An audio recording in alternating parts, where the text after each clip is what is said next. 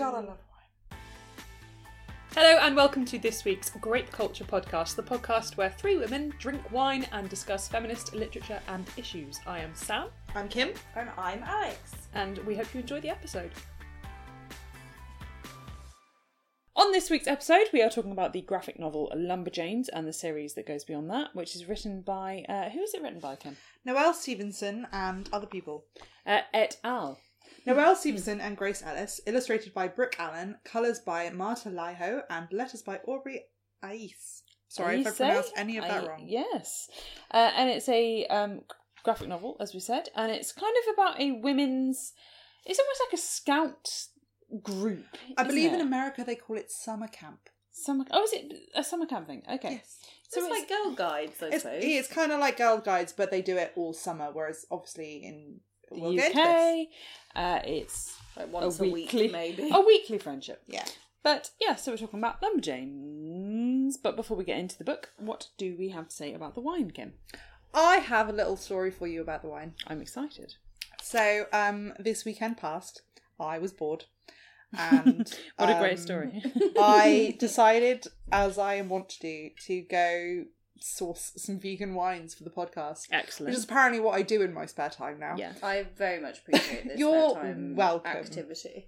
So I went somewhere that we've not been before to get wines for the podcast, which is uh, the Majestic Wine Warehouse, which in the UK is is quite well known as being, you know, a place to go bulk buy wine. Yes. There are several of And I'd actually gone to see if they had a specific wine, which I didn't end up buying, and ended up buying six wines and a bottle of gin. So, because it was a Sunday afternoon and the shop assistant was both handsome and bored, and How handsome are we talking? that is how I like them. I he gave me Enrique Iglesias vibes. So he's like not super, super, super amazingly handsome or anything, but he was just very charming and very nice, and I appreciated the fact that he was giving me free wine. Okay, yeah, true. I So- would enjoy that. You know, happily in a relationship, guys.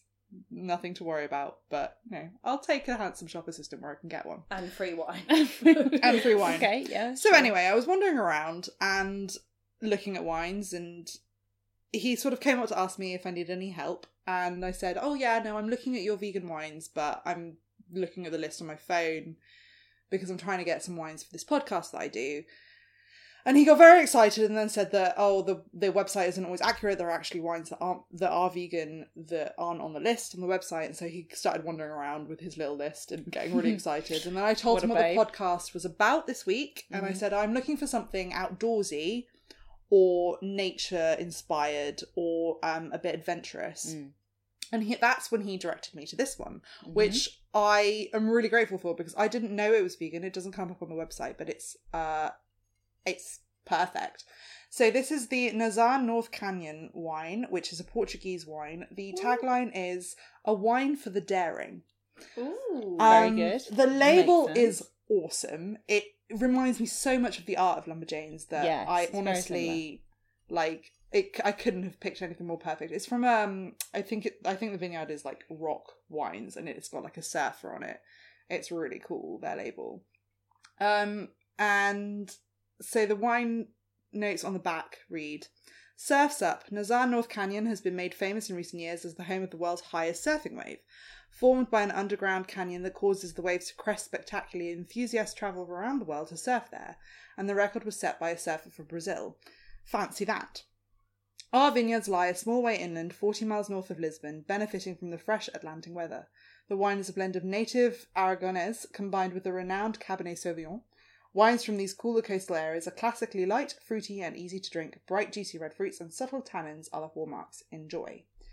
Um, Harry, the shop assistant, also gave me some tasting notes. Handsome Harry. I Handsome Harry. His name is Harry. Handsome Harry. He definitely didn't Shout out to seem Harry. like- yeah. If you're This listening, the Harry, shadow to thank my you very Harry. much for your help. Um, you probably don't remember me, but you did also take all the wines to the car, which I really appreciated because I couldn't be bothered to carry them. Um, What a gent. he also upsold me a thirty pound gin, so I mean Awesome. he's good at his job. Uh, Nazaré North Canyon, 2017. This easy drinking and fruity wine showcases modern Portugal at its best. Soft flavours of blackcurrant and plum are followed by a hint of mint, wrapped in a silky smooth texture. literature. I'll be interested to forward taste this this. because we've had a hint of mint wine not that long ago. Yeah, yeah. I'm I'm excited to try it. I also like um. So Majestic offers tasting notes with most of their wines that they sell Mhm. you, um. And one of their last things is enjoy. Enjoy simply by itself or with lighter lamb-based dishes. And I like any any wine that says enjoy by itself. I will. Thank you. Just you.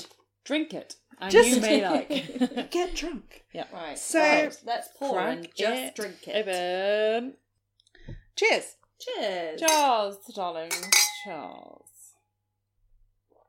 Oh, Oh yes. country road, take me a fucking hell. Anyone with any notes beyond country roads, take my mouth. I was just thinking that if if this was a video and we were subtitled, it would just be like drinking thoughtfully. Oh, I really like this. It's spicy as fuck. Mm, I don't think it is that spicy. no, I think it's quite mellow. It's Oh, thick, I have had a It's lot of hard thick, but mellow. It's it's it's all um. it's quite it's quite tart. Yeah, Tart is, is a good I- description. I, I think this is. I prefer this in a red wine. He gave me a few different wines to try, and he brought one up that was very. It was, I think, another biodiv. It was an organic wine, and it was called Farmhand. And he was like, "This would be really good for what you're doing." And it, it did have a really cool label. We'll probably try it another day. But he was like, "It's quite a dry one," and I was like, "I'm a red wine drinker, and I don't go for the dry reds." But funnily enough, the person on the podcast who is vegan does go for it, but she tends to be a white wine drinker. Anyway, I didn't choose that one deliberately because I was trying to find one that would be a little bit more buttery. So I failed. Um, but I I like this. I Yeah. don't think it's dry in the same way that the um the biodiverse wines have been. I think it's not light in that way. It's quite heavy wine. And it's I think tart is a really good descriptor. Mm-hmm. Um but I do I do enjoy it. Also, Sam should sidebar. replace Harry as the pretty, pretty person in the wine shop. Gonna need to Maybe. do some, Maybe. going to need to do some work on my beard. You'd have to wear a fleece gilet. what? He was wearing a fleece gilet. It had oh, Majestic no, Wine he's lost, on it. He's lost pretty points. When did we start calling them gilets and not body warmers? So we all have our wine, be it smooth and non-buttery and tart, as Sam likes to put it. Uh, let's talk about lumberjanes. Yay, Lumberjanes! So, um, I suppose what are our kind of first thoughts when? I mean, Kim, you you lent it to me. I think you lent it to Sam as well. So Yes. you actually owned this bad boy. I you did. paid money for You it. You paid I a did. dollar. I paid money for this, and I have the first four. In Mhm. fact, Wow. um, I Hardcore fan. yeah. So I had it recommended to me by Book Riot, and then it was available on Prime Reading. Um, so I read it because I needed something light and fun to read, and I've always been a fan of, or for many years have been a fan of graphic novels, but I wanted something that wasn't superheroes. What is your basic summary of the book? So this was recommended to me as hardcore lady types have fun and friendship in the outdoors with cats. Like There's cats. there's a kitten holy. Uh, forgot about that. Like it's it's it's just the idea was that it was like feminist outdoorsy fun. And I I thought that that would be really interesting. If I had to give a pitch for it, having read it and read the following ones, it would be all girl gang feminist Scooby Doo. Oh, that's a good shout. So that's why I wanted to talk about it was because it is all gang, all girl, all girl gang feminist Scooby Doo, and um, And what was your kind of I love first? Scooby Doo. What was your initial thoughts? I suppose, I suppose actually, because Kim, you you were the one that suggested us reading Lumberjanes. Um, why did you feel that it was important to talk about? Originally, I chose it before we had chosen to do the episode about wine country and about female friendship. And when I first read it, I was so struck by how many times I wanted to take a picture of it and send it to you guys in Mm. WhatsApp because it was so much about like friends, yay friends, and it was so funny and it made me so happy. And but it was also it had such a different variety of representation of women. Mm. And I, so I was like, I want everyone to read this. Also, I want us to do something light-hearted. Also, I want to talk about female friendships. Also, I just want everyone to read this. Like, I wanted you all to see it so that when I sent you random pictures, you'd We'd get it. Because I so personally, it was for in jokes. yeah, really. pretty much. I personally feel like of our friendship group, there are representatives in this Mhm. comic. Um, and then I did some further um research into it. Not that much, but a little bit. Which is that, you know, the it's got a lot of um LGBTQ um input to it. It's it's so female driven with all the news about superheroes and, and Marvel and blah blah blah blah blah. Like it was a nice foil to the sort of Marvel driven comic book world and I just I I just loved it, basically. Yeah. What were your first opinions of it? I'm not someone who would pick up and read a graphic novel uh, of my own volition. I don't think um, it's not a medium by which I would choose to read a story. But I I enjoyed it. I thought um, I thought it was a different take on this kind of girl guides sort of narrative retreats camps whatever Or I'm at least aware In- of them. intense Yeah. projects where you might work with other people your age. Yeah. Even outdoorsy. Yeah. outdoorsy kind of element um but it had this heroic supernatural element to it which i think was very engaging it, it's not a a narrative that i would mm, seek out doesn't mean i Mm. didn't like it Yeah. Mm. But that was part of the point. Mm. alex what about you Um, I think much like you, I am not necessarily partial to a graphic novel as well. As much as actually I, I really enjoy them when I do read them or look at them. Um, It's reading. put them in your okay, eyes okay, okay, it's reading. there are words, Um, it's reading. There are words in many pictures. Um, as in, I wouldn't buy it or pick it up naturally, but when it's kind of presented to me, I really enjoy it. So, Mm-hmm. you know, and that has been true for many graphic novels, um, including the one that we spoke about in like episode three or something. take it as a compliment Take it as a yeah, compliment. like way, way, way, way back. Um, I, in terms of first impressions, I did actually struggle in the first kind of couple of pages because it did start uh, at a midpoint. uh in, me- in medias res is that what it is Something like that, yeah. It's in, the it's in the medias narrative, res, the which narrative is in the middle of things. Yeah. it, yes. the narrative technique in where it plonks you in the middle of an ongoing Yeah. story, assuming that you Yeah, assuming that you are yes. Yeah, and I was a bit shell shocked to be honest because I was just like, I don't know what's happening. I don't know what what the who these characters are. I don't know where my grounding is because also even though there's like uh, the first page is kind of like a uh, a small part of a chapter to do with like being a lumberjane, essentially a girl guide or whatever it is. Um, I was like, I really don't understand where we are or what's going on, Mm. and then suddenly you're presented by these weird like foxes with three eyes. So I was was no- completely like, I've lost my footing. I don't know where I am or what I'm meant to be feeling. Um, so yes, it did take me a while. Um, but as I pursued, I think also like it didn't. In hindsight, it didn't need the setup. I got who these characters were straight away. I then, after a couple of pages, was grounded in the world that they were creating.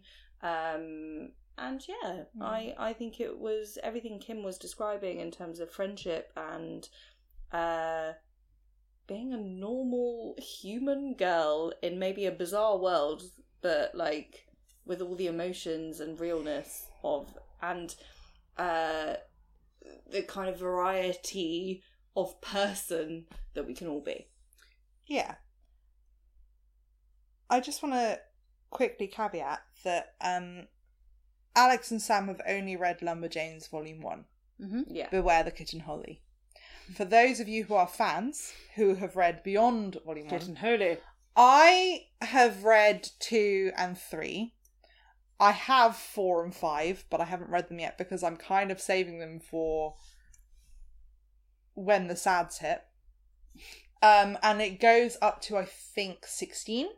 Mm. 16 volumes of this. It's either like 14 or 16. I was looking at it It today. was published in like twenty. Like it was. It's been early- yeah, it's like, been going on for like a decade, I think. And I I just wanted to make that clear that we don't know how it ends, but I'm probably going to spoil things for Sam and Alex from what I know just to give a little bit of context to the first volume. Um as part also part of the reason why I chose it, but I just wanted to caveat that really quickly. Spoilers ahead. Also, spoilers for Lumberjanes 2 and 3 maybe ahead but um also we're not experts in lumberjanes shrug So, as we've just been talking about, you've probably picked up that this is a graphic novel set in a summer camp. Um, if you are in the US, if you're in the UK, it's kind of a well, what it sounds like. It's a camp where people go spend the summer doing activities. Um, but it, this is not an ordinary summer camp. This is a summer camp for. Um, how's it phrased in the book? hardcore lady types hardcore lady type. So it's very female centric.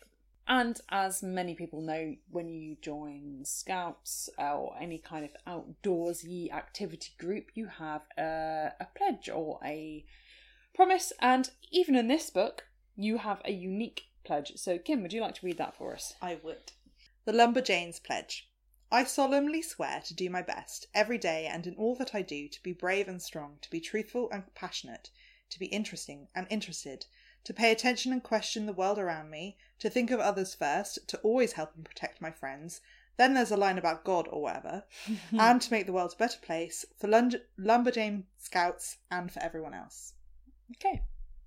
Which I just love. And I can still recount, I'm pretty sure, the Brownies pledge. Were you a brownie? I was a brown, I was a sixer.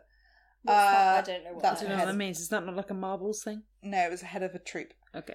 Um, I was How a he- many troopies did you have? Six, Mm. How old were they? ten. Six. And how old were you? Ten. Oh, well, that's cool. Well, it's, it, it, you don't get any responsibilities. You just get to brag. Um, it's just bragging rights, and you get a special badge. Um, but it's I solemnly swear that I will do my best to serve my serve my queen and my country to help other people and to uphold the Brownie Guide law. And what is the Brownie Guide law? A Brownie Guide thinks of others before herself and does a good deed every day. I mean, why are they talking about the fucking queen? I don't know, brownies. Fucking anyway. Robert Powell, maybe. Whatever his name was. the point is, Bullshit. I really love the Lumberjanes pledge, um, and I think that the Lumberjanes, the graphic novel, it comes up, like it, it is referenced even indirectly through the actions of the core group of characters in the Lumberjanes. Who are the core group of characters? I was going to say, let's just talk about them. Let's talk about so, them. the Lumberjanes are five key members of the Roanoke cabin, as well as the camp director and um, their camp counselor. So, the five key members are Ripley, Mhm. who is the youngest, she has a streak of blue hair. April, who has red hair, and she is quite whimsical and tiny, and I love her, and she has a journal. Um, then there is Jo, who I believe in later comics is transgender, like uh, identifies as Trans or transgender. non-binary? transgender. Trans. I Okay. Specifically hospital it, transgender. actually, yeah. But I don't I haven't got that far, so I'm not sure about that. Molly, who is I think she's so Molly and Jo are both second year campers, so they Mhm. are slightly senior.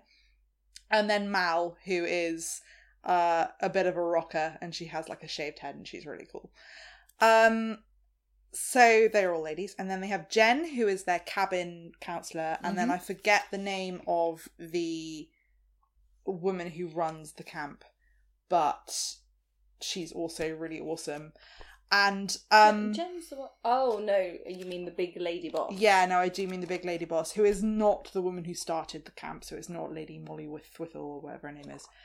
Um Miss Quinzella Thwiskin Pennequill Thistle Crumpets Camp for Hardcore Lady Types. There you go. Come again. um yeah you heard um so it follows their cabin so they obviously they share a cabin they are they are put together by circumstance um but they become good friends and i think it's implied as alex said you kind of get dumped in the middle of of a storyline but it's implied that jo and molly have been there before that they've already been there for a, a short amount of time so they've forged quite a close bond ripley is the youngest um, Molly and Jo are the oldest. Jo is the de facto leader. Um, and they are a little bit loose cannony. So while the rest of the camp ostensibly is doing normal things like, you know, learning to identify plants or tie knots or go hiking, they are, um, the Roanoke cabin are coming across three-eyed foxes or Yeah. demonic yetis or It's the so on and so three-eyed thing, like throughout the rest of the books as well. It comes up. So the idea is that, at least as far as I've got, that the area that they are in and the campers that they are coming across and the male campers that into towards the end of Like weird zombie men, become weird zombie men. but the boys. It's basically a power struggle between reincarnations of Apollo and Artemis. Hmm. um, and say that they are controlling the wilderness and fucking with shit as gods are wont to do. Um, which is another reason why I was like, Sam, read this, read this, because um, Okay. Sam and I have a deep affinity for mythology. Classical gods. Yes. Um, so it's excellent and brilliant, and I love it. Uh, but so there's a lot of weird magical shit, basically. Um, and this cabin happens to find it. For more context. Also, the whole Roanoke thing. I don't know if you guys know about Roanoke. Uh, Um, I know it's a place in the US. Yeah, only through uh, American Horror Story. Well, yeah. I mean, that's the thing. Roanoke. There's the great. Um, it, they were the first colony. Mhm. or something to the Americas, and they all went missing. And then there was just like a word left on the side of the wall, and no one really knows what happened to them, except it's Mhm. pretty obvious that they all just went to a different place, and that was the word on the wall. But no one found them because they probably all died. But it comes up a lot in American myth- folklore and mythology. It also comes a lot up a lot in um, other comics. May I have some more wine? Yes.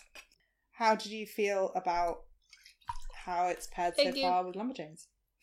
So Lumberjanes, I Um, found was um, it was not what I expected. It was I did not expect to enjoy it. However, I did Why didn't you expect to enjoy it? because I'm not a graphic novel fan. Um, I'm really surprised about this fact. Me too, actually. mainly because probably because I'm not exposed myself to many of them. Um, more than the content. I I find I'm going to say something that's potentially controversial. How dare you? How fucking dare you? But I find graphic novels lazy. Um, because I am someone who works with words, and I think you should paint a picture with words because of the way I work. Mm. So to have something where the hard work, the surroundings, the people, the situation is told in an illustration, I think takes some of the hard work out of the storytelling. And I don't think that's meant to be disparaging to the artist because I think some like I think people can have um like it's a really talented I, I'm not I'm not an artist in any way like that. I can't draw, I can't paint, I can't do any of that shit. But for me, if I'm going to put hours and hours into painting a picture with my words, and I, I don't know, did you see? How I do. I'm no, I do see what you It's mean. It's really hard to explain. It's it's it's one of not my things way of telling it's a like, story. You you you are used to reading I mean, you and I were I'm just talking words, about. Yeah, you and I pictures. were just talking about, and I don't think it's just it's unrelated. We we were just talking about American Gods by Neil Gaiman, Yes, yes. which is a biffer of a book. It is a Mhm. fucking stonker. of And book. you and I were talking about, you know, how incredible it is, but you really, really, you race through it because you really feel like you're there. And it's like, what, 700 pages, and you Mm. really, really feel like you're there. Um, and it's, you know, similar themes, I guess you could say, like very, could diff- argue, very, yeah, yeah. very differently executed. But I can see how reading something that took, what, 20 minutes? I think I, I've, yeah, it was a super. it's super quick super quick. can almost feel like you're cheating the story. Yeah, yeah. But then do you I would you agree that that point of view was challenged by Lumberjanes because of the the what it challenged and how the story was enhanced in my opinion enhanced by the visual I aids. would, I would agree that there was nothing in the visual representation of the book. I don't feel like I was shortchanged. Mhm. Um, I think the story I got, yeah, was in no way lacking uh, because it had pictures basically. But I, what the thing I think I find about graphic novels, graphic memoirs, comic books, and I don't know if you guys agree with this, it gives you no room for interpretation. interesting yeah that's a good point Alex, what do you think? I agree, but I also work in visuals Okay. because I work in theatre. But you you also were at, not not to sorry to jump in there, but you are very good. You're a good artist. I've seen you draw things like you are Mm. someone who has a visual eye. Like you're you're uh, Yeah, I love drawing. I've never Yeah. seen your no Yeah. Alex is Alex is great, and she's got I that feel cheated kind of I know I need to do an art you've class you've got that because perspective. I haven't done it for a while. I think. Yeah, I but I I totally get what you mean because I love I mean, you know, both you and I did drama and creative writing at Mm. uni. Like I Mm. love creating and actually some of my favorite theatre is just someone standing up and telling a story. Creating a world with words, yeah, which is not Um, what you get in a graphic novel. exactly. And not what you get when you like, you know, as well watch a play where that everything's played out for you. Um I think there's still room for interpretation through the understanding of what's happening and and of your opinion of the people within it and uh it's a different interpretation i think Yeah, I see think that. I agree, and I think it's interesting because obviously we all have different views on this. You both have said you don't really read graphic novels, but you, we have one very um, wordy person and one very visual person. I am more of a wordy person, but I love graphic novels. Um, I I think there's a lot of interpretation to be had with them, even down to even down to like the nitty gritty of visuals and what people look like. Um, one of my favorite graphic novels is um is Daredevil. Uh, there's a a volume of Daredevil in which he is tasked with um possibly the Antichrist and question mark and um oh my god, my ex. Hello. and it's it's it's really interesting and i think you know superhero wise Mm. a lot of them wear masks you can speculate what they look like all you want um but i think that for me lumberjanes while you can't necessarily quibble what certain people maybe look like which is not a bad thing you can still like alex like you were saying you can still interpret it Mm. in a way and it's i find it easier to miss things in graphic novels that's true than i do in literature which means that i'm more likely to read it more closely to interpret things in a particular way I see that. Yeah, I see that. because when i'm reading something i'm reading i'm not a skim reader i read every word whereas Yeah. when i'm visually looking at something like when i watch a film i'll look down at my phone but when i'm visually reading something like like a graphic novel i pace myself through because i'm getting through the story first and then i go back and read it again and i pick because up more you are presented in any frame you are presented with what has to be the the key storytelling point of that moment it has to convey the plot because of how little room you have for maneuver Mhm. however one frame doesn't just contain one story. There's so much more. There's so much more. there can be so much more. Not And what- necessarily there is, but there can what yeah and what that reminds me of like what lumberjanes in a way reminds me of which i think sam you might appreciate is Mm. um the show community. Yeah. where there's all the stuff happening front of camera but there's all stuff happening behind camera and i'm thinking Oh, like, particularly uh, the beetlejuice joke the Beetlejuice joke and I'm- our bed delivering the baby. yes Yeah. and all that stuff is the stuff that's happening in the background and this Mm. is stuff that i noticed because i read this the second time literally to so that we could talk about it and i noticed a lot more even though they are full panels a lot more of the like gestures between certain characters i'm looking particularly at a page in which um two characters shrug at each other in a in a panel which on a page on the page it's one panel out of one two three four five six seven. So it's a six panel page and a full page in which they're diving into a cave. And i'll probably take a picture of this for the instagram so you can all see. But in the center of one of the pages there's two characters who are shrugging each other. Now i'm 90% sure that in a later volume of this comic those two characters go on a date Mhm. and this little this little um panel is like an intimacy moment between them it's like a precursor but when i read this the first time i don't remember that It was. It almost felt like a. Well, should we do the thing? Yeah. Yeah, fine. but Yeah. when you look at it with hindsight there's all sorts of things. And it's the same with um the characters molly and mal also have a i think a relationship.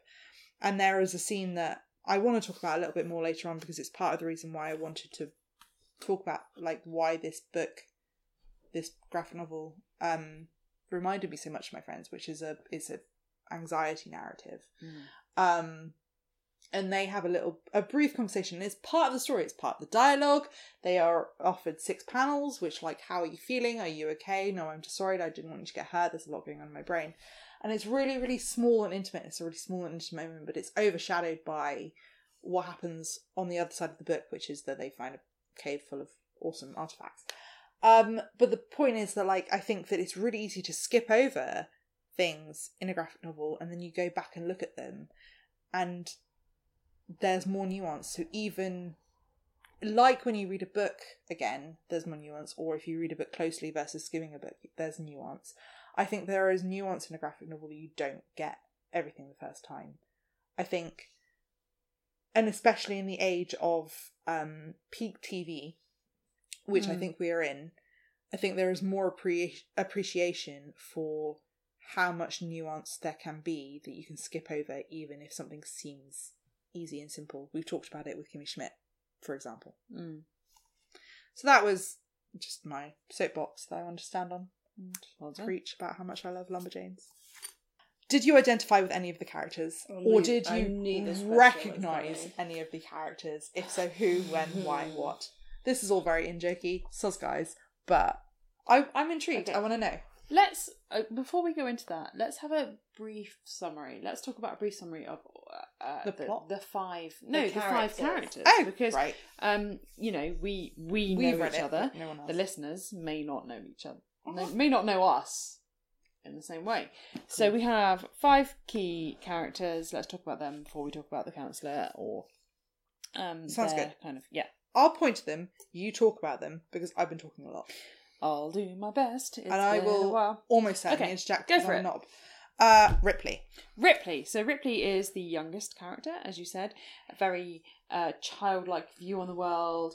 Enjoys chocolate and um, running around just fucking having a great time. Climbing one of trees. this, yeah, climbing trees. Yes. Um, Likes to point out things they like. Likes to point out things. Are you saying that that's Alex? No, I just I, I I'm particularly thinking of I like kittens, I like sharks. Um yes. And then when she's like, ah, chocolate bar, and then like dives, dives up. Yeah. Yeah. So impulse control. impulse yes um very very impulse driven The Mhm. worst thing, I Um, know we're talking about the characters. The worst thing is that I was reading it and knowing this question was coming, and knowing all like both of you would go, Alex, this is you. sit forward Oh, I don't know if I agree, but we'll get to that in a minute. Yeah, okay. Good. I don't. Yeah, I would not. Of, of all the characters, I would not have picked her as you. Good. We'll get- we'll get there in a because minute. But we'll get okay, there. fine. Yeah. Um. So that's Ripley. Ripley. Childlike, bit tomboyish, I would have said. Yeah, like in a, in that kind of Slightly feral. yes, A feral that's exactly the word. Yeah, that kind of twelve-year-old. I can do anything because it's the summer before growing up I'm going to climb a fucking tree. Yeah. Yeah. that kind of person. Yes. April. April. So April is the redhead, uh, very bookish. Um, looks uh, the Hermione of the group. I It's quite think. twee. Twee. Um, secretly badass though. yeah, not not in a not in a disparaging way, but she's like she's the bookish one who um emerges with this knowledge of what is going on and goes, "Oh my god, I know this. I read a book and I do a Mm. thing and I, I can I can do this." It's not doesn't say that she can't do it anymore, but she's she will go to the books first, which is why I said the Hermione of the group. She's think? the She's quite yeah. arm, she's arm also, wrestler though. Yeah. Yeah, really yeah. She's she's got She's the muscles quote unquote visually girliest. Yeah, that's true. in the yes, yeah, she is. You know, she in is. the- in the- she's in- wearing, you know, she wears whatever that in means. in in the cover of this one, which is the first um copy, the first copy, the first edition of Lumberjane. She's wearing pink shorts and she's got a headband with a bow in it, Mm-hmm. um, And long and she's hair. got like freckles, And she has her journal. It's really more of a diary. Okay, diary. yeah, Which I just I loved that oh yeah, I enjoyed that. I Yeah. think that was one of the moments that I sent to you in WhatsApp originally when I was first. Re- I read When this you first. you read in this a while ago, January yeah. 2019, um, way before we ever thought about talking about it. she's of all of them, she's the nerd. Yes, If there has to be one, it's her. I would agree. The nerd, but yet also the traditionally girly, pretty one. Like if you took them out of context and you put them in a teen movie, in a traditional 2000s, teen She's the movie- Velma. Ah, no. See, I dif- disagree Okay. because I think if you if you flung not- her in a she- teen well, she- movie, okay, she's just like if you push Daphne and Velma together, she's yes, that's quite right. I think Yeah, she she's the one that would be paid played by 2005 Kirsten Dunst. Mm-hmm. Mm, mm. Anyway, so um, Jo, Jo. de facto team leader. Jo, de facto team leader. This is the person who, in later, um, not episodes. That's not the Um, word. Um, volumes. Volumes. That's the word. Um, establishes her themself as transgender. Um, determined. Um, I, I don't really know how to describe Jo because I don't they're think kind of much of an identity. no, not from the first volume. They're they're just kind of there. Yeah. I don't know much about Jo. I would not if someone asked me to describe the characters in Number Lumberjanes, they would be the last person I'd go to. calm under pressure. I would have said, like they. Yeah. th- I think leader is like with a capital L. Like they are the leader. They are. um There's But they're also they also display fear, which is not to say they're not a leader, but they have moments of um vulnerability. Um they are a character who kind of takes a back seat in the first book. I agree. I think that they they just kind of keep everyone together. Like they're they're kind of an anchor. Mm. hmm Um, and we're we're obviously using they because we're not sure how they identify themselves. Yeah, exactly. Um, so that's Jo. But they are not a person I had any strong reaction to when I read the book. no, And me yet. I Would you don't agree, feel like Alex? I. Yeah. yeah, Yeah. I, I can't even really remember. Yeah, exactly. I don't remember registering them and being like, No. "Mm, yeah." See, I remember them, and I didn't feel like the fact that I that they didn't take center stage made me not identify, like not identify, but empathize with them any less. I, I feel like they're as much part of the group as the rest of them. Oh, yeah. fair. Um, Molly. Molly, who is the blonde character. Oh, I really like Molly. Molly is um kind of how do we describe Molly? Because she kind of sits she doesn't She's sit con- she contemplates strongly one way or the other. She's I think of her as a bit motherly, but not in a like. Not in what that generally means, but she's just she's she's obviously a bit of a caretaker. she's caring. She yes, and when when the when someone falls in the line of the, Duty. the manner of the lumberjanes. As yeah, duty, but you know what I mean. When Yeah. something happens, like she's the first person to take care of them. She is, yeah, as you say, a caregiver. Um, Considers herself quite responsible. yes, um, she's the kind of girl that I think of going. If I went on a a scout trip or Duke of Edinburgh trip, Mhm. um, she'd be the one that would follow up with the plasters, and she'd be the one that would, you know, be like, guys, we're going to have a break now. We're going to drink. It doesn't make her a leader. She's the Practical. For careful. me, she's head girl. In the sense that She doesn't have any kind of she doesn't have leadership, but people look to her. spunk, as it were. Oh, I definitely think she has spunk. But then again, I'm looking at this Okay. from having read further on. Yeah. Um, I think that she she has she has for me head girl qualities or um she's the supporter. aunt qualities. Yeah, she's the Mm, supporter. mm. Yeah, yeah. Um, but for the- for the readers, listeners, listeners, not readers, um, Molly is her and Jo have previously done Lumberjanes before. She has a uh, coonskin hat, um, which spoiler alert is actually a raccoon. Um, and she does the Indiana Jones thing of like rescuing her hat from the the door going down, which I friggin' love. Um, she she is, I think, yeah, she's a caretaker. She's a looker after, and she feels halfway through the book, a third of the way through the book, like she does. She actually says, "I don't know why I'm here." If this were Lord of the Rings, she'd be Mhm. Sam Gamgee. All right, I don't know Lord of the Rings. I'll take that. What? I fell asleep. She'd be second to the main character who is driving the plot, but without that cat, without her, the plot wouldn't happen. Yeah, because Mhm. they're so nice Yeah. and so supportive. And so, like, one. drives. She's the sidekick. yeah, she's but in she's the, best way. She's the necessary sidekick. Mhm. Yes. She's the uh the Wallace to her to the Veronica Mars. She's the Sure. I mean that's I the don't know what that first means. place No, I I've go. got nothing. I've got no. She's the Jane Bennet, the Elizabeth Bennet. She's Again, the sure. I'm down with the She's- Lord of the Rings. People She's know the things. Watson to the Sherlock. yeah, Well, I'm- done. Okay. Yeah, I'm trying to put this in context of people who don't read Lord of the Rings. And the final character, Is Mal. Mal, who is my favourite. Shocker. Do you want to espouse Because you on know how Mal, I then? love an undercut. Uh, I don't. I never have that. Can you please do a Mal? Can you please do an undercut, please? No, because Oh, I. you could really see I that. don't. I do not. Fucking I would rock. not. I think you would actually. No. All right, who wants to talk about Mal?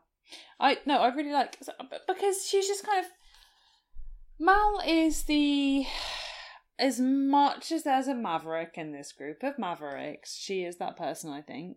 Um, in terms of. Not like um Ripley, who is just off on their own wild Chaos. goose chase. Yes, she is okay. So in terms of chaotic, neutral, chaotic, good, blah blah blah blah Mhm. blah blah blah. To me, Mal is chaotic good. Yes. Ripley is chaotic Ripley neutral. is chaotic neutral. And in terms of the others, you've got um, Jo is um, neutral good. hmm Mm, I think she's lawful good as well. What would you say? I would have said that Molly was lawful good and April was neutral good.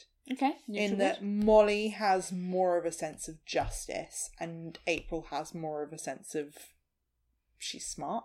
fair. And what Mal. would you say about Mal? Chaotic good.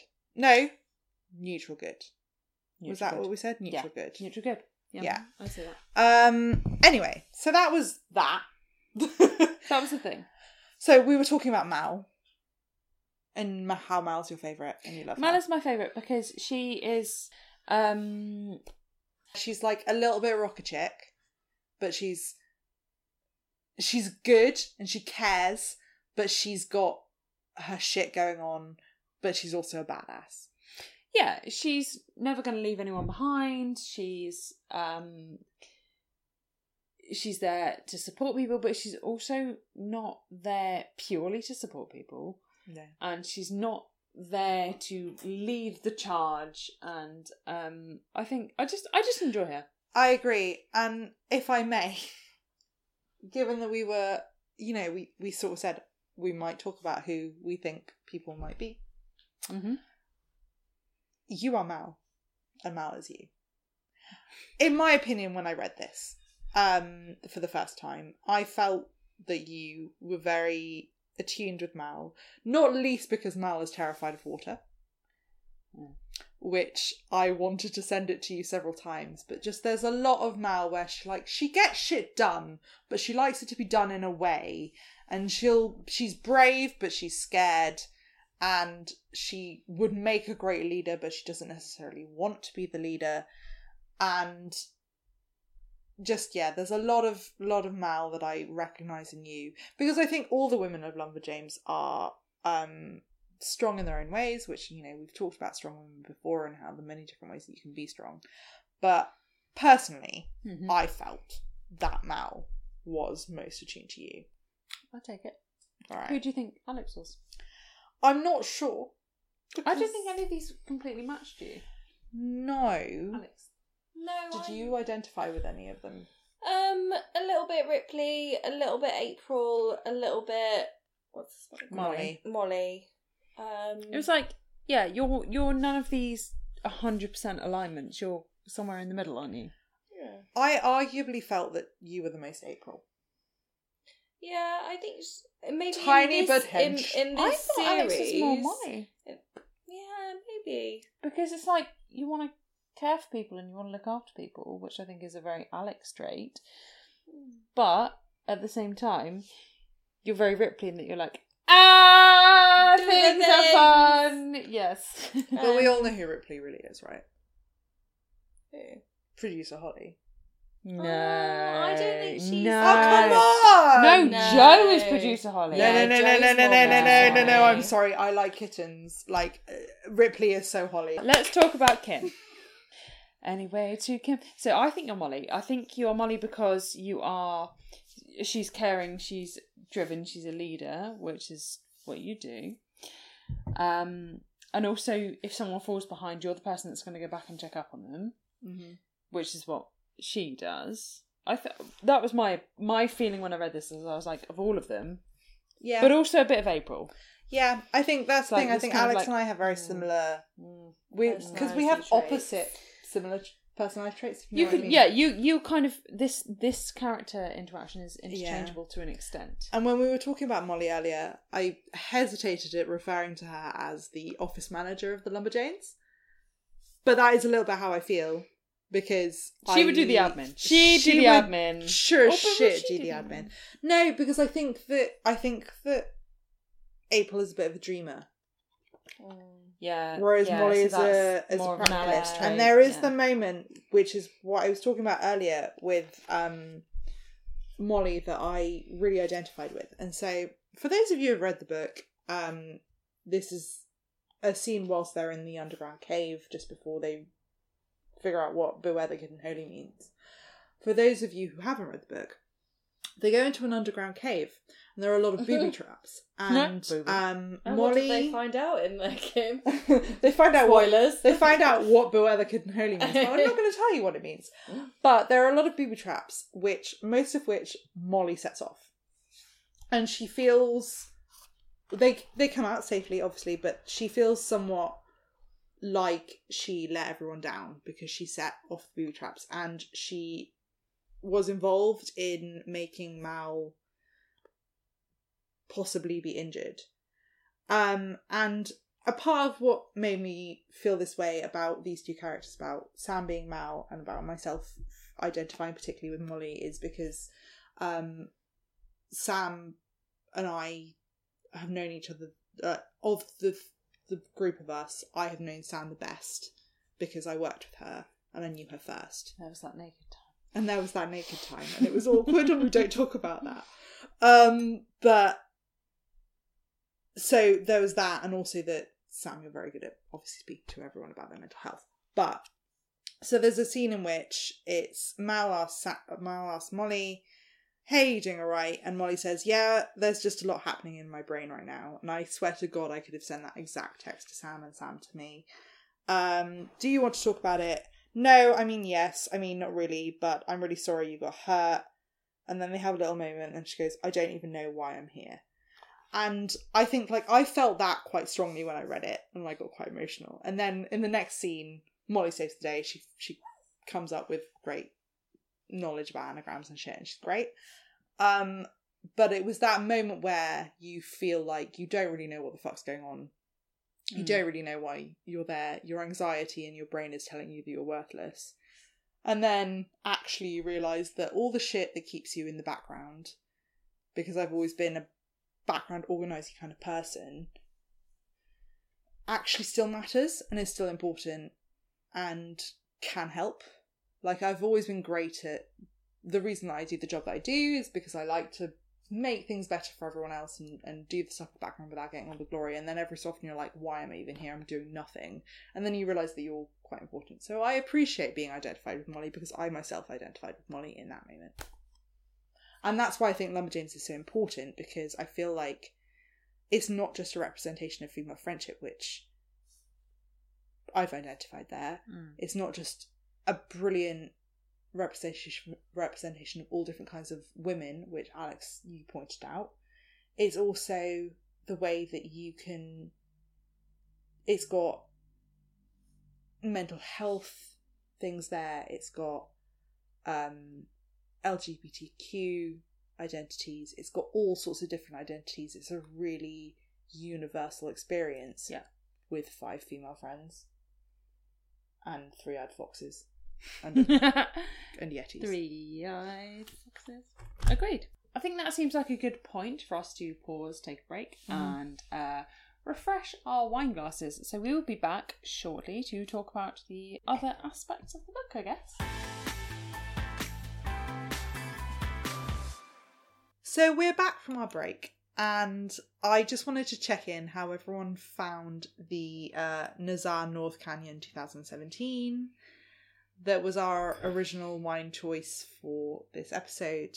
Um, wine for the daring, I believe, was the tagline. What did everyone think in the end? Wine for the daring. I do not think it was a particularly daring wine. I think that was like a. It was a wine that was for the mildly adventurous. Is how I would. Would you agree? I don't. The face you're pulling. I don't disagree. Yeah, I um, Is I liked it. It definitely like yeah, it was an unusual taste, but it wasn't like it wasn't a groundbreaker, was it? But then I think about how people refer to Hendrick's as like a chase breaker, and I'm like, come on, everyone drinks Hendrick's gin. Wow. Um, no, you, not everyone Who does. doesn't drink gin? But yes, I think it's that kind of like slightly daring for the bourgeoisie kind of wine. Bougie. Alex, what about you? Um, it was fine. Do you know Okay. what? I would rather drink that wine than this white wine that we are. Currently drinking. this white wine right is now. nasty. Oh well, I'm sorry. Oh. Um, so this white wine that they are disparaging that I'm not drinking. Uh, this is the Gufetto Pinot Grigio, which has an excellent picture of an owl on the label. It's got like a really cool. Good. We know what an owl sounds like. You know those like adult coloring books. It's got like that, but an owl on the label. So this is the Gufetto Pinot Grigio, um, from the Natale Verga um vineyard. This is uh Natale Verga is a fourth generation to run the winery, founded in 1895, brings forth a refreshing style of Pinot Grigio. Uh, enjoy with cold or warm seafood platters, surrounded by char-grilled vegetables. The description of the bottle is Our Pinot Grigio is so easygoing that it's a bit like a night owl. You won't want to go to bed. It has a Oh!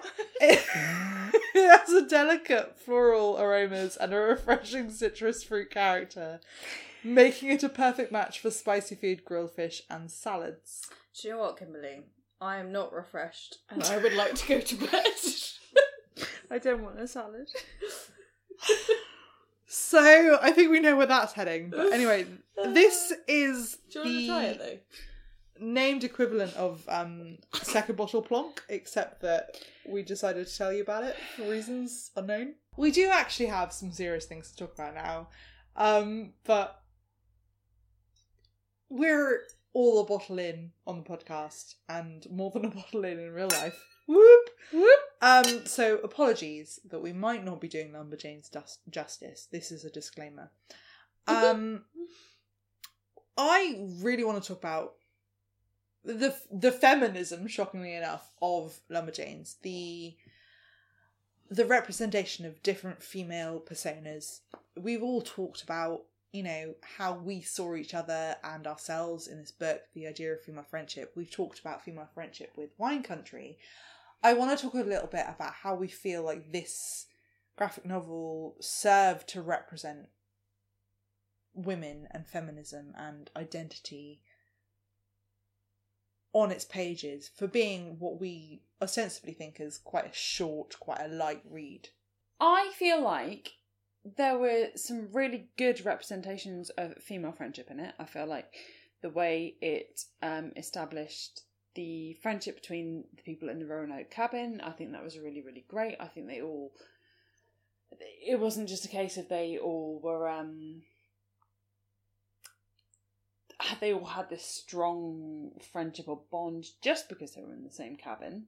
Um, So there was this the give and take kind of between people, and it wasn't as simple as like, "Oh my god, yay, we're having such a great time."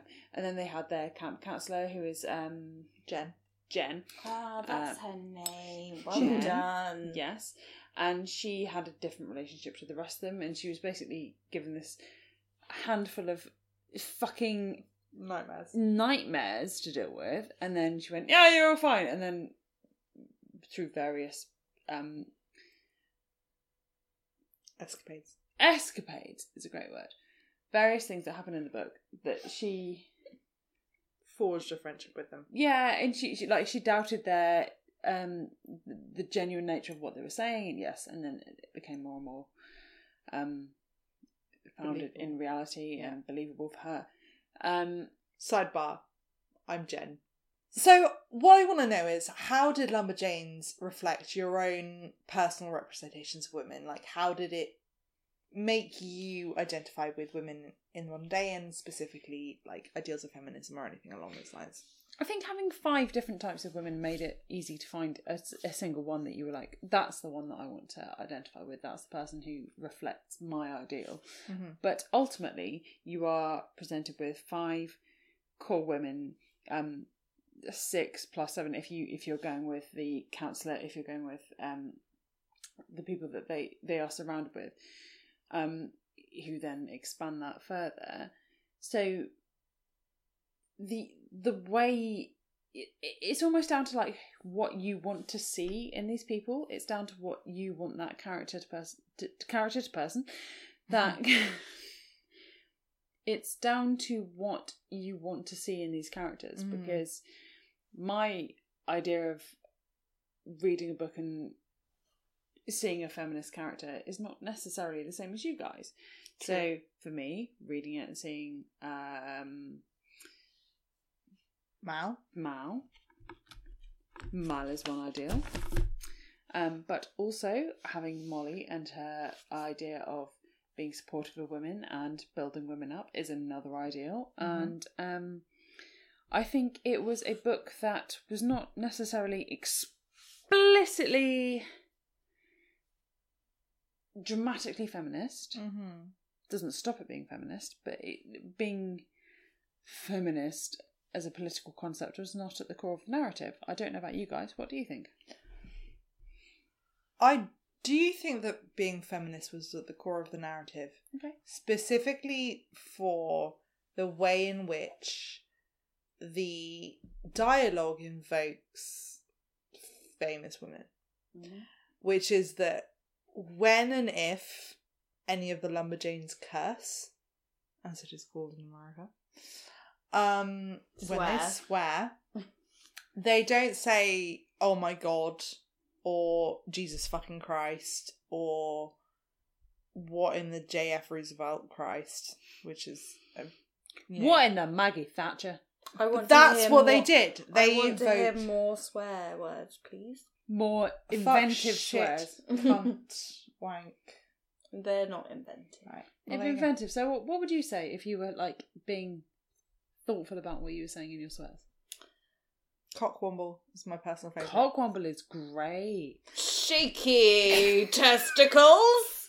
Dishpan cunt face.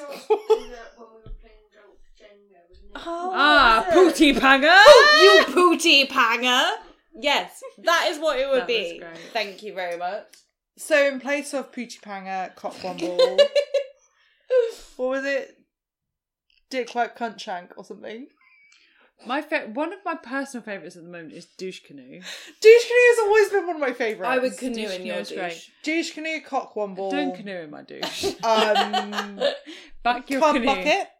Back Come my back canoe here. the fuck Lunge. up. Also, very strong dick splash. Could Clunge be plunger. anything. Clunge plunger.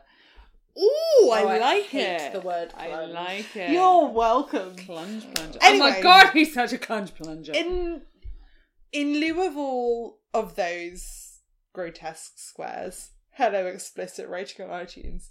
Um, oh, grotesque squares, new on ITV3. um, Lumberjanes invokes famous women. For example, what in the Joan Jett is yeah, going on I here? like that. Or I think in other places is um uh in the name of all that is Eleanor Roosevelt, like Yeah, things yeah. like that. Uh I guess now we would say like what the Malala like I Good Ruth Bader Ginsburg. yes Emily honestly that's one of the first things I heard about Lumberjanes and I was like sold done Yeah. sorted hear me read this book like I think that that is utterly charming and so that in itself is already asserting a quite a like feminist bent on You're a feminist bent. True that. Um, because I think that although we ourselves don't use phrases like that, when you when when some people think of certain invoking swears, they do think of Jesus H. Roosevelt Christ. see also Do out, see also Outlander fans. George W. Bush Christ. Jesus H. Roosevelt Christ is a thing. It's p- specifically a thing in Outlander, but it is also it's an American thing. I'm generalizing, sorry. It's Um, fine. We'll skip over that. I think that it's I like that instead of going what in the Jesus Christ, what in what the fuck? They they're, they're using like to make it clean so the kids can read it, but also kids will read it, they'll go, Who is Joan Jett? And then they'll ask their mum, Mum, who's Joan Jett? And then she'll be like, I don't fucking know, Wikipedia it. And then they'll read about it and then they'll read about Joan Jett. Like I love that. And I think that is a really subversive feminist message in it. So while I agree that it's not like men are shit and everything is terrible, the first volume does literally include feral men child children and It does. it swears does. about strong female women, and therefore I think it's pretty fucking feminist. Mic Yeah. drop. Would you guys recommend this comic to anyone? And would you recommend it as a feminist comic? That's what I want to know because I think personally I would. I I view this graphic novel as a really good representation of the different kinds of strong women and a really good representation of the positive influence of female friendship. Those are the two things that I really take away from this. And we haven't delved into that so much on this episode, partially because we've been sidetracked, but partially just because there's quite a lot to tackle and I think we're all tired. And that's fine, because of course we're tired, because the world is a garbage fire and it's hard to hold it all on our shoulders. Mm. But the key takeaways that I take from this comic are female friendship, the diversity of female roles. And I think it's something that we ourselves hammer home on every episode. We've talked about it before, we've talked about it with Sansa Stark, we've talked about it in, in the fairy tales episode, we've talked about it in Barbara the Slut, we've talked about it in various different ways that there are two things that we care about. I think consistently being good friends, which we are, and we Mhm. support each other and we love each other, which they do in Lumberjanes, and being different people, which we are, and we support each other and love love each other like they do in Lumberjanes. So I want to know: Would you recommend this, and why? Is it based on those things that I've observed that maybe you might you might not have? I Oh, think.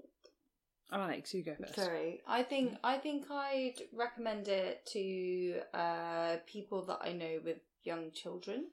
Um, I have spoken about it with people that I know as well that are adults, and I'm sure they'll probably pick it up. But in terms of the importance of representation on the stage, the page, the like newspapers, like like everything. I think that's so important, and I'm I'm not just talking in terms of a wo- like a woman's point of view. I'm talking about sexuality. I'm talking about any kind of gender or or anything that makes you you. Um, and I do think that Lumberjanes does touch on that, and I think that's great. I think it's a good representation of a lot of people, regardless of if they are female or not. Um, I I must admit I don't I don't think it was as groundbreaking as maybe a lot of people Mm. um have said it is. Uh, I kind of took it in face value. I was like, oh great, like this is a great like comic like novel, Mm. graphic novel. Um, that's fine. Maybe I'm quite fortunate that I see representation of myself on on various like artistic platforms a lot of the time. Um, I I also maybe like we were talking about earlier, like I I feel like myself a cross between a couple of characters, which is nice because you're like okay great you can relate to quite a few characters, but it also meant that I wasn't completely sold on the whole journey. Um, and the language that was used was sometimes quite American or a bit kind of quirky American. Which you struggle with. yeah. Yeah. Um, I really, really, I know I'm now treading into the territory where we're rating it, Mm. but um, I really, really enjoyed it.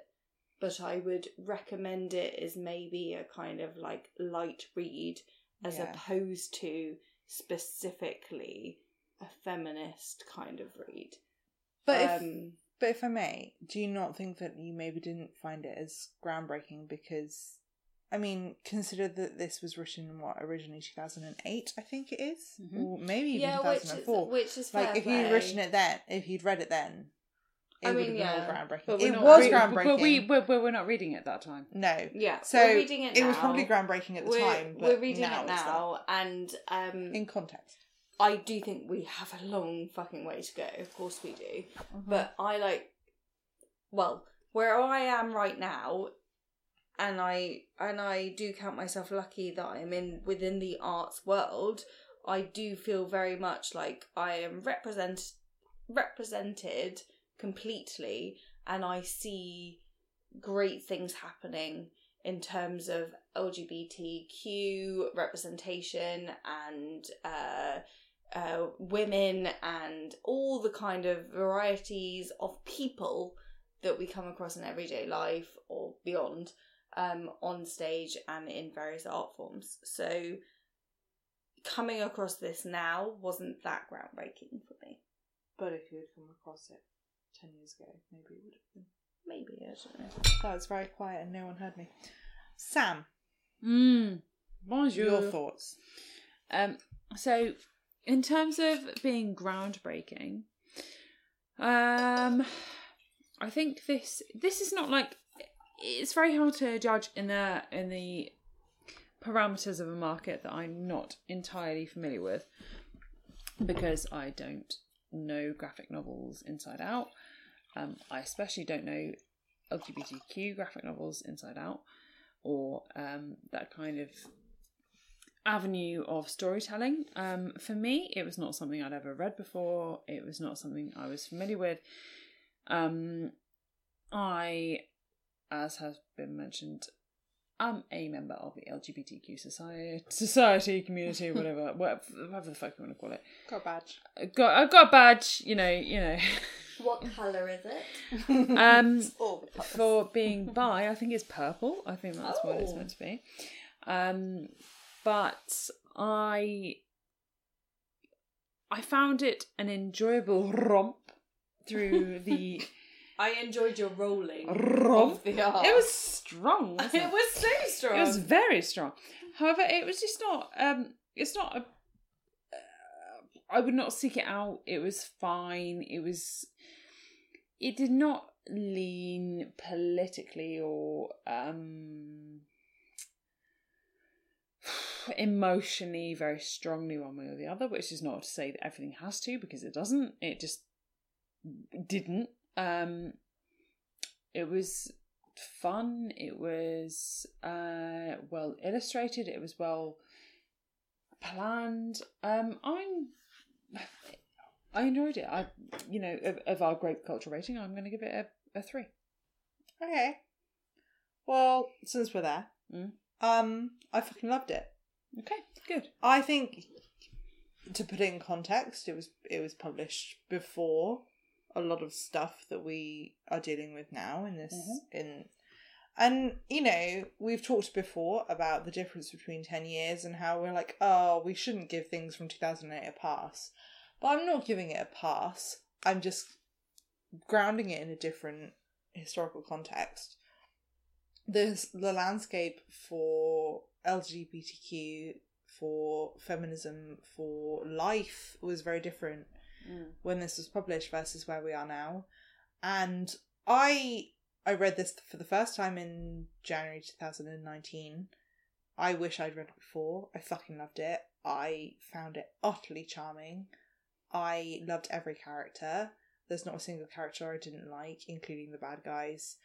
Um, I just honestly, I I fucking love it, and it's it's a five great for me. It's a five star on Goodreads. It's- Five. Wow. yeah, no, I fucking I fucking love it. I I feel really really strongly about it, and I it might be because I've read further along. It might be Yeah. because it was exactly what I needed at the time. But every time I've looked at it or read it, every time I think about it, I just it fills me with delight, and I think that sometimes things don't need to be politically weighted or deeply intellectual or particularly incisive, incisive to warrant high ratings. I think that sometimes you can rate something because I think that it, everything that the Lumberjanes does, it does with a subtle nuancy. It talks about female friendship. It talks about not even just female friendship. You know, all friendship, all friendship, all respect, all love, all adventure, all joy, all appreciation of nature, all things that I love. It talks about them really, really well, Mm. all positively, and it's so rare to get something that is just almost entirely positive. And so, yeah, I'm wholeheartedly 100% five graping it. I don't know where to rate this because I kind of I really want to read on. Um and I I don't want to do it injustice by giving it a certain score now because I feel like it has in my mind potential. Um and I'm sure it does. From the one uh Volume. episode volume that I read. Oh, it's really hard. I'm gonna go for three. I'm gonna go for three because I think it does represent. I, I would recommend this for a young person, for for a par- one of my friends who is a parent of a young girl. What about your students? Yeah, maybe not the. No, maybe the teenage. Ooh, I think it's made for the teenagers. Maybe I should take it into a session and we use we use it to like improvise some kind of. I thing. think you could turn that into a Okay, thing. great. That's just me. But I fucking love it, so who am I to judge? Um, I'm gonna give it a three because I think it represents a lot of people. I think it really upsets me that we say, "Oh, it represents a lot of women," and not classing everyone else and segregating men and Mm. other genders. We haven't talked about men, the male characters. Yeah. and the fact that Um, male characters may identify with the female characters, like it would then it. but also like you know there's It's so, there's also so many like either graphic novels or or books or whatever it is that also represent women in, in such a good way as well Mm. but you like it was really nice and actually do you know what i had to remind myself a few times that these were a group of women and not a group of uh, mixed sexes Mm. um, and that was it was really nice to think, oh, okay, actually no, Alex, ground yourself. These are women, not in terms of you know like referencing things, yeah, but just like, oh, okay, like this is great. This is a Mm. really good thing. So I think three because I'm eager to potentially read on to see what happens with these characters. three asterisks. Yeah, Yeah. that's a good. Good way to put it. Okay. Um, Sam, you're staring intently at the wine. Um, I thought it was a fine red. It Mm. was nothing that I'm going to go home and be like, oh my god, that red was so good. Um, it, I don't feel like it was a uh, particularly strong pairing with the book. Like I, I can see the link. I can see the thematic link, but Mm. um, I'm going to go with a two point five. Fair. It was fine. Alex? I oh god, not to copycat Sam for every little thing, Oh my god. but I might go two point five. Um, yeah, I'm gonna go two point five as well. I would go three with the pairing Mm. because I think the label and the tasting notes and everything was representative of what we were talking about. Um, but I think two point five in terms of how it paired with the book from tasting Mm. but also, as I've discussed many a time, I'm not a red wine drinker, and this actually I didn't dislike. Hmm. So fair play to my palate and this So- red wine. So where are we? 2.5 Two or point five. Right. So, it's not got a great thumb. No, it For has No, not. the, uh, Start. for the, it's for got the a bottom tiny thumb. for the bottom Mm. thumbers of the um Of the listeners. wine rule. It's not got a great thumb. No, I can see most of your thumb at the bottom. Yeah, I'm I'm shrinking it as well. there. and it's Um, more of a dimple. I I have to say, like, I enjoyed the wine. I thought that it paired quite well with the topic, which we don't always refer back to, but we try to. We do, we do. Um, because that is the original impetus for choosing the wine is supposed to pair, but we don't always refer to it with our rating. Um, but I do think like between the label and the and the tagline and everything, I think it pairs really well. But the flavour itself was middle of the road, and I've clearly stated that I don't think that Lumberjanes is middle of the road. I think that Lumberjanes No, is better no. than middle of the road. Yeah. So the wine itself, I think, is like a three three grade wine. But I think that in terms of how it pairs with the topic that we chose, I don't think that it did it justice. I think that we could have chosen a more powerful wine for Lumberjanes, but then again, my opinion of, of Lumberjanes is different. No, So I'm gonna give I it- agree. I'm going to give it a 2.5, the same as you guys, purely because I think that it's perfectly fine wine. It's got a fantastic label and a fantastic tagline. And it was, there was nothing wrong with it, except that I think Lumberjanes is a five grape graphic novel. And I think this wine is not a five grape wine. Agreed. And therefore, it is at least half as good. And therefore, 2.5. The Fair. end. If you have enjoyed this episode of Grape Culture, don't forget to come back in two weeks when we will have a brand new episode for you. If you want to let us know what you thought of this week's episode, please don't forget to get in touch. We are on Instagram, where we are at Grape Culture Podcast. We are on Twitter at Grape Culture Pod, or you can email us where we are grapeculturepodcast at gmail.com. If you are listening on iTunes, please don't forget to give us a rating out of five, whatever you think we deserve, and maybe leave us a review because we love to hear what you enjoy and what you would like to hear more of.